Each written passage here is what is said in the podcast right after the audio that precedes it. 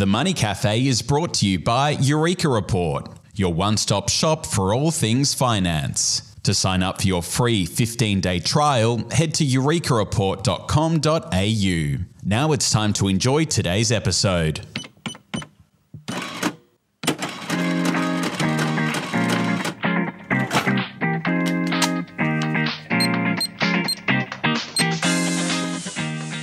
I'm Alan Kohler, founder of Eureka Report, finance presenter on the ABC News, and columnist for the New Daily. And I'm James Thomson, Chanticleer columnist at the Australian Financial Review. And we are the Money Cafe.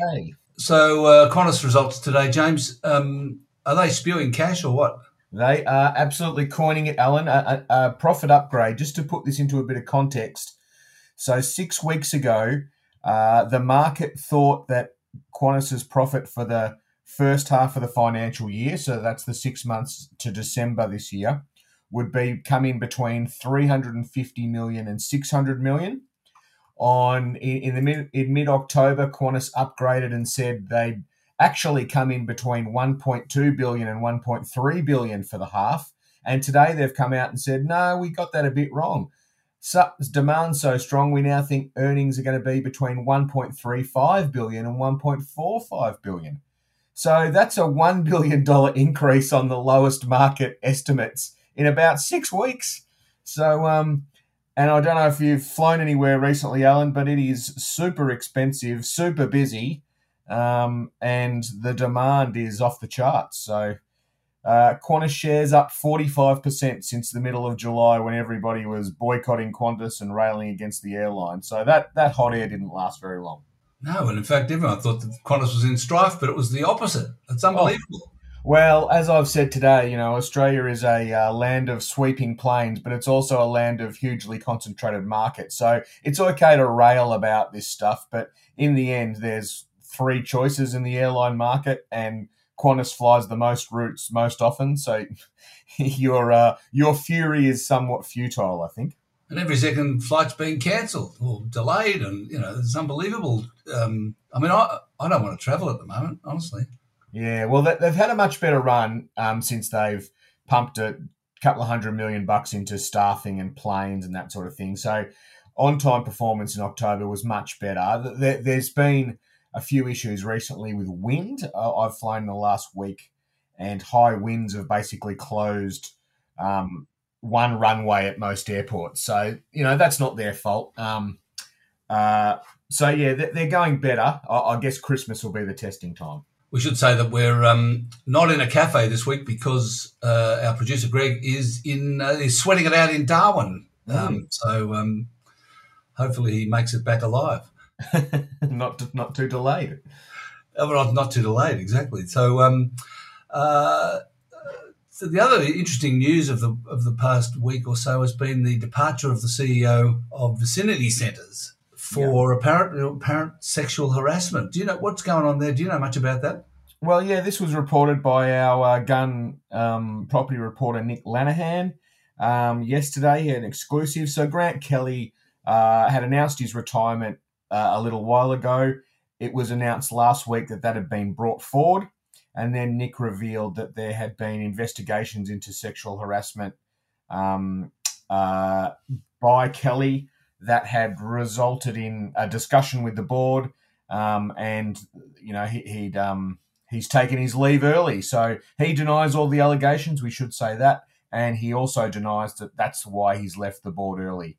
Um, but the uh, the woman. We're sure, we, we're sure it's we sure, we're sure even despite his denials, we reckon it's true. Well, so yeah, the, the the woman um, involved, uh, Mari Fester, who, who was the corporate affairs person there, she's very bravely stood up and put her name to these allegations in the paper, um, and obviously stands by them. And the the board's made it very clear that they've acted on these allegations, brought in an external investigator, and uh, and that's why they say that's why uh, Kelly's taken an early leave. So it's um it's all pretty uh, unsavory, I guess, um, and it's also an indictment on the world of business. Like it's 2022, how are we still hearing these stories? Um, you know, you, can only you can only praise uh, Mari Fester for her um, bravery here, and and um, but it's just mind-boggling to me that, that I wouldn't mind. things still keep coming up. I wouldn't mind betting we're still seeing them in 2032. Yeah, I guess so, Alan. But we shouldn't. I mean, that it, yeah, it's just not the way to act in any setting, let alone a business setting. Just changing the subject. You see the thing with Iris Energy uh, yesterday? Yeah, yeah, Share, share price. It's a, it's a Nasdaq listed Australian company that's got a um, a Bitcoin mining operation in British Columbia in Canada. Mhm. Uh, it's been it's been listed for 12 months. Listed at 28 bucks, and now it's a dollar 55. so yeah. and some of the backers were, you know, like Michael Cannon-Brookes, Alex Yes.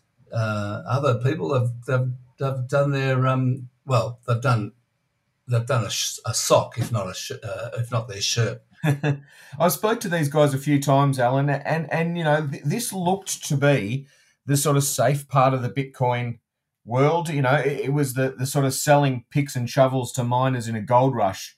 These guys were not taking a risk on the price of Bitcoin. They had uh, renewable energy supplies from hydroelectric um, projects up in British Columbia. So they were mining Bitcoin cheaply and relatively greenly. Um, but the fallout, the sort of contagion from the collapse of this crypto exchange FTX is just roiling this market. Um, and, and it's seeping into every corner of crypto. I, I mean, it's, it's a long way back for this sector, you'd think. Yeah, but, the, Um, but they were um, and are exposed to the price of Bitcoin because They are exposed that- to it, yeah, I mean sure. that determines their margin. They've got a they've got a fixed cost of production of bitcoins, uh, and then they sell them for cash immediately. They don't hang on to them, so it's all about Yes. the margin. The, the cost isn't the, the cost isn't quite fixed because you know uh, the hash rate, which is the the rate at which you mine Bitcoin, fluctuates depending on how many people in the market. So the cost isn't fixed. Um, but yeah, I, I, they, but they definitely they definitely are exposed. I It's a bit more it's a bit more fixed than the price of price of Bitcoin, isn't it? Yeah, that's true. Um, uh, uh, uh, at the moment, though, I, I got to say, like, I don't see any real spillovers into the the broader economy. Like, you know, the the the the, the market capitalization of Bitcoin's gone from three trillion US to under one trillion US, and and you sort of think, yeah, okay, well, that's great, but it doesn't affect anyone's house or anyone's um uh um you know wealth. it might- I suppose it might affect some people. Anyone who bought a year bought Bitcoin a year ago and you know borrowed money to do so, or just Yeah. put their life savings in a Bitcoin a year ago, are in trouble now, right? Yeah. What, But, what, but what I- you're right. It's, it's not a it's not a general contagion. Yeah, and I guess this tells the story of Bitcoin in a way, doesn't it? I mean, I don't mean to be smart over the fact after the fact because I think it's still a really interesting sector, but the fact that there's so little contagion speaks to the fact that there's no real utility for Bitcoin other than sort of, you know, speculating or investing to to, to, to get a profit. You know, yes, you can use it for uh, to buy some things, but you don't need to. There's it, it's not like you know the only alternative. So um, yeah, it's an interesting, it's an interesting sort of uh, world. It's an interesting way that this is un- unraveling, I think, and we're going to learn plenty about the sector as we as we go on over the next six months. It's actually the third um, Bitcoin bubble and bust. Um, Yes, yes, So uh, you know, I mean, it, it might not be the last, to be honest. yeah. Well, and and look, I mean, I guess there was, you know, a big, huge uh, bubble and bust in internet companies, and they came back to you know, completely dominate the way we live. Uh, Yeah, I was looking up. I was looking up what what Apple what happened to Apple in 2000, and Apple Yeah. shares fell 80 percent in yes, the year, in the year 2000, and now it's the world's biggest company. yeah, yeah, So, and and so there will be ideas and technology that come out of this that will be useful in some way. It, it's just goodness knows how you decide on what's what. no, that's right. Yeah, now a lot of people, uh, a lot of people are kind of uh, who who were skeptical of Bitcoin from the beginning are now saying the whole thing was a scam. I told you so. Ha ha. Yeah, yeah. Um, but which uh, is which is what everyone did after the dot com crash too, right? And and you know they Yeah, they, they weren't right forever. Exactly. That's right. Um, anything else to talk about? You've been a. uh, Did you go to the AFR had an infrastructure summit I did. It's a bloody AFR's going. What's going on with the AFR? They're having nothing but summits all the time. Oh, we love summits. Sounds it's like that, it needs to change its name to the Himalayas. Yes, we're a regular bunch of earnest uh, Edmund Hillarys down at the AFR, and and Exactly. um, we scaled the infrastructure world. Uh, just one little vignette that I found really interesting. So I, I did a panel with Brookfield, which is trying to buy Origin, AusSuper, and Global in- Infrastructure Partners. So between them, they manage 1.5 trillion dollars, right? They're all trying to get in on the renewable energy uh, energy transition. None of them have any meaningful renewable energy investments in Australia. They have them in other places around the world, but such has been the influx of capital into this area, the returns have basically been competed away to the point where these guys don't really want to play. Um, now that might change as now we have a emissions reduction policy, and obviously the urgency of the transition's increasing. But I just thought it was fascinating that we've sort of you know, we, we see ourselves as a laggard in this area, and, and, probably are. We need to go a lot faster, clearly. But um, the the the work we have done and the, the capital that's been invested so far has sort of almost been against the better judgment of some of these really big players. So I guess that shows how much more capital is going to pour into this sector in the coming years. So the, the, you're saying that these companies or these funds aren't players in Australia; they're players elsewhere. But the, the are you saying the returns in Australia have been competed away? That's right. That's right. Yeah, there's so much money trying to get tr- trying to start these projects in Australia that the, the returns haven't been here, and these global giants have they've got lots of stuff offshore, but just not in Australia yet. So fascinating, I thought. Yeah, that is interesting. Hmm. Can't imagine why that would be so, but there you are. I mean, I, I didn't know that there was so much going on in Australia. In fact, uh, you know, that there is anyway. Brookfield's trying to play with AGL uh, with Origin anyway. Yeah, and look, they want to put twenty billion dollars into that into renewable projects with Origin in the next seven years. So there's some serious capital coming, and uh, uh, you know the the returns will have to improve as electricity prices rise, and um, you know the cost of not moving increases with you know a form of carbon tax, whatever that looks like and however it's described. Yeah. So do you want to move on to some questions? Yeah, yeah. Uh, I'll, I'll, start if you like. Um. Jake asks, uh, due to a death in the family, my wife and I have a significant sum of money, 180,000, that we're planning to invest for the long term, 20 plus years. Wondering what your thoughts are on setting up a family trust versus individual investing. We have three kids, and one day would love to share some of the shares and money with them. God knows they'll need help given where the housing market is. Yeah, well, it's certainly true that it's easier to distribute money to children if it's through a family trust, uh, Yes. and they're and they're um, beneficiaries of the trust. So yeah, I mean that's if, if that's what you intend to do, it probably would be worth setting up a family trust. Yeah, it, I mean it's it's easier and more tax effective. So you will need proper advice, Jake. So go and see a planner and accountant about how to set it up and what will be involved and what Yeah, yeah. restrictions it will place on you because it will place some restrictions. Um, Yeah. So you you want to go into it pretty carefully, but uh, yeah, 180k. That's a that, that's a good start to helping your kids out down the track. Yeah, that's right. And uh, definitely go and see an accountant. Well, you need an accountant to set the thing up anyway. Yeah, that's right. And it'll need to be audited and all that sort of stuff. So there's a bit of work in. It's not a set and forget model. Uh, Alan says, much appreciate your visit to the business address in East Melbourne. My problem is writing off the investment I made in iSign. This is a tax loss. The accountants will not let me sell them to my wife for a nominal amount. Neither entity is found when searching delisted Australia website to engineer a sale. Do you know of any alternative strategy? The lesson is to diversify bets. You also talked about afterpay when it was cheap. Um, that was it's a bit of a cryptic question, but uh, um, So we should explain, Alan. This result this relates to iSignthis, which has a couple of subsidiaries trading, one of which you visited in East Melbourne. well, it was Uh, demerged. The company was demerged into two into two businesses. One, uh, I this, which is now based in Cyprus, and the other is um, Southern Cross Payments, uh, which is based in East Melbourne. I couldn't find their phone number, so I showed up at their office and um, barged in. Yes. But anyway, carry on. Go so on, I think the problem Alan's got here is that he, he needs some sort of event. I mean, to, to his point, I think he's right that as these companies are still uh, in operation, um, yes, his shares have been delisted and he can't sell them on an exchange, but because the companies aren't in liquidation, I, I can see his problem, and I, but I, I'm not sure what the answer is, Alan. I, uh, until there's some sort of resolution there, he's probably a bit stuck. Yeah, well, it's, you got to find a. If he wants to sell them, he's got to find a buyer. Apparently, his wife wants to buy them. Yes. not very much.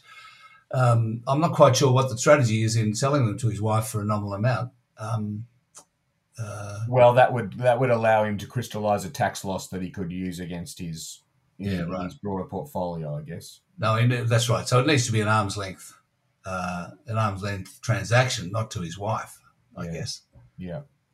So um, you know, you need to find an arm's length buyer, Alan, if you want to crystallise a tax loss.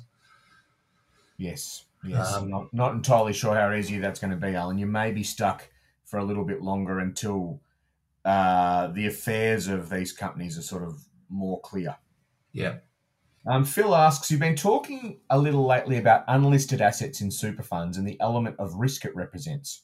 What do you feel as a general stab, is a reasonable or unreasonable level of unlisted assets in a super fund?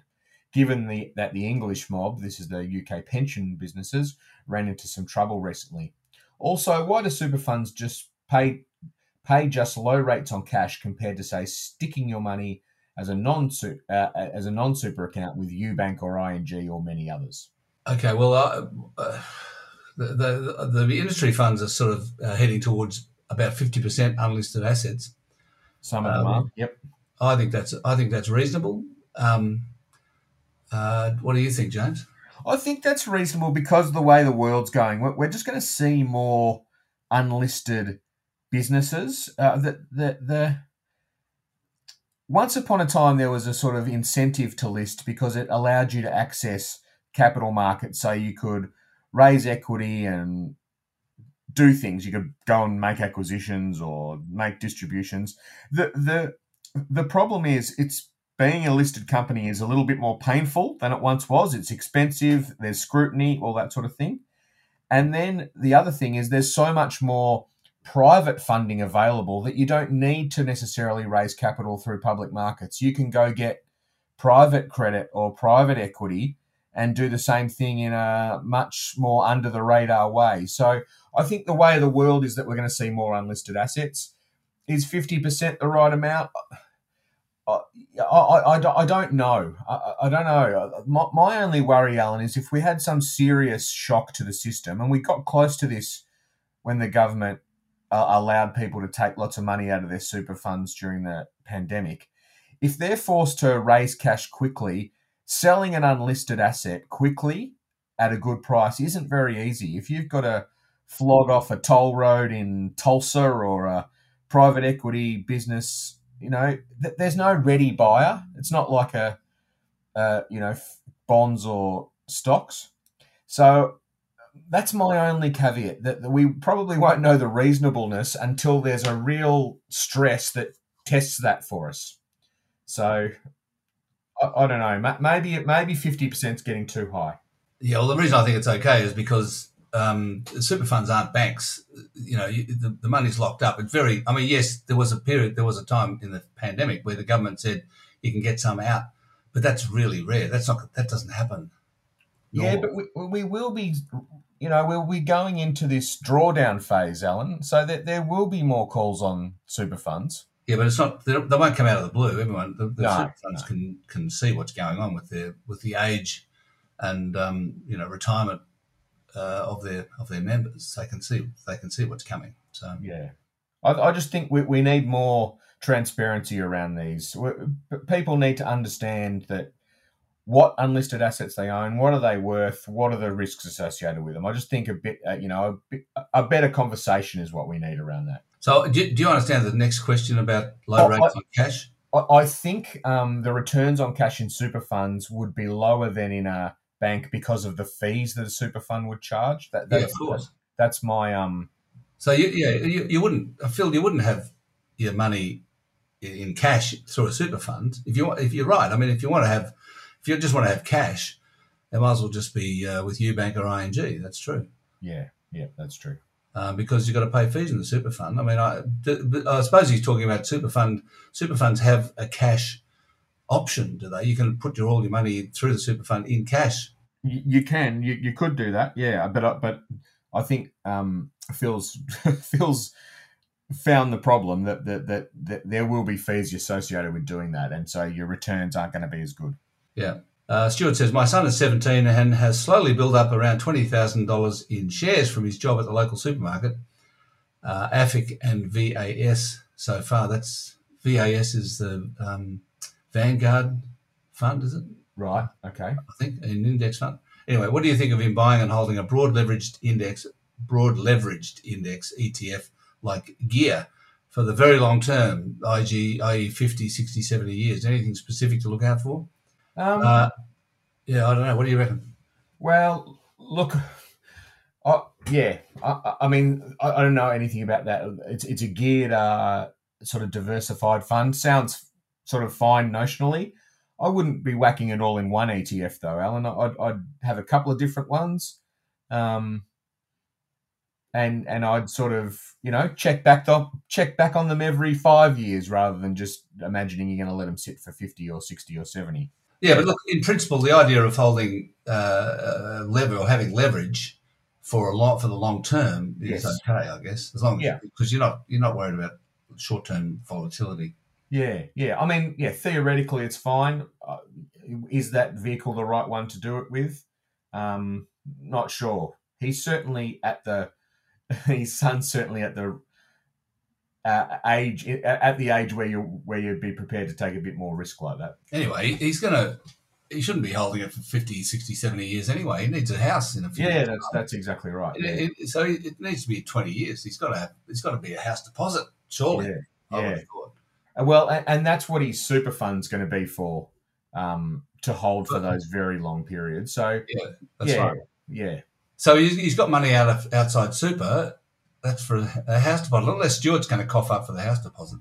Maybe he is. He sounds like a smart. They sound like a couple of smart people. So good Yeah. on the son for getting twenty grams worth of shares at seventeen. That's a great effort. That's right. Good on him. Go. Your turn. BetaShares. Tim asks. BetaShares has an ETF called HBRD or hybrid, if you spell it out. I'm interested in hearing how you think investing in the ETF compares with investing in bank hybrids directly, and what are the advantages or disadvantages of each approach. Uh, well, uh, uh, BetaShares hybrid ETF uh, invest in a few hybrids. So look, you know, if you feel like doing that yourself and keeping an eye on them, that's fine. Um, you're actually paying be- BetaShares a fee to do it for you. You know, it's just like hiring someone to look after your little portfolio of hybrids. Yeah, and you get a bit of diversification, I guess. So, Yeah. I guess if you don't feel confident, Alan, in picking which hybrid suits you best, that might be a reasonable way to go. Exactly, that's right. Um, but if, you know, uh, alternatively, you just uh, load up on the big four banks hybrids and leave it at that. You could and not pay a fee if you wanted to. Yeah. Yep. I don't know whether it's the same Tim, but Tim says a new CEO, Gabrielle Iwanow, took over the reins at Mincor Resources last Monday. How about how many mining companies do you know that are being run by women? Do you think you could line up an interview? I'd be interested to hear the, her story. I think she's come from running a division of Oz Minerals. Um, well, it's not really a question, just a suggestion for an interview. I think that's a great idea. Well, um, Are, there, uh, are there many mining companies run by women? uh, there's a couple. Amanda Lacaze at Lynas, which is the rare earths miner. Yep. Um, Elizabeth Gaines was at uh, Fortescue Yep. until very recently. And I guess I'd throw in, she mentioned Oz Minerals, so you could throw in Rebecca McGrath is the chairman of Oz Minerals. Yep. um, highly respected. So yeah, there's a few. Um, obviously, mining's been a pretty blokey sector, but that is starting to change. And Amanda Lacaze is a is a um, is a is a great great manager, great sort of uh, storyteller, and great fun. So uh, she's another one to watch out for. Hmm. Rob asks, I've, I've got around 500,000 in a balanced super fund and paid last year paid over 4,000 in fees at 7 point, at, at 0.72% or 72 basis points. My son, who is a barefoot fan, says I should put it all in the indexed diversified funds where you only pay 0.14% in fees. Comparing the 10 year performance of 9.32% for AusSuper's Balance Fund and the 7.37 for Index Diversified Fund, I think I'm still better off in the Balance Fund. I know you can only give general advice, but how do you think 0.72% in fees is it starting to get too high? And are there balanced, diversified index funds with very low fees that are a better way to go generally for your super? Yeah, well, so Rob, it's a it's a difference between super and non-super. I mean, the the super fund, at 0.72 percent, is not the same as an index diversified fund uh, charging 0.14. It, it, if you wanted to have your super in the index diversified fund, you'd have to set up an SMSF, a, a self-managed super fund, and then invest in the index fund. And the trouble is, you know, you, you'll pay you'll pay a fair bit to set up the fund, uh, set up the SMSF. You'll be paying ongoing accounting fees to your accountant, and you need to get it audited. So the super fund is actually uh, providing a service for that for that difference between 0.72 and 0.14. Um, yes. So you, and you're paying for the service.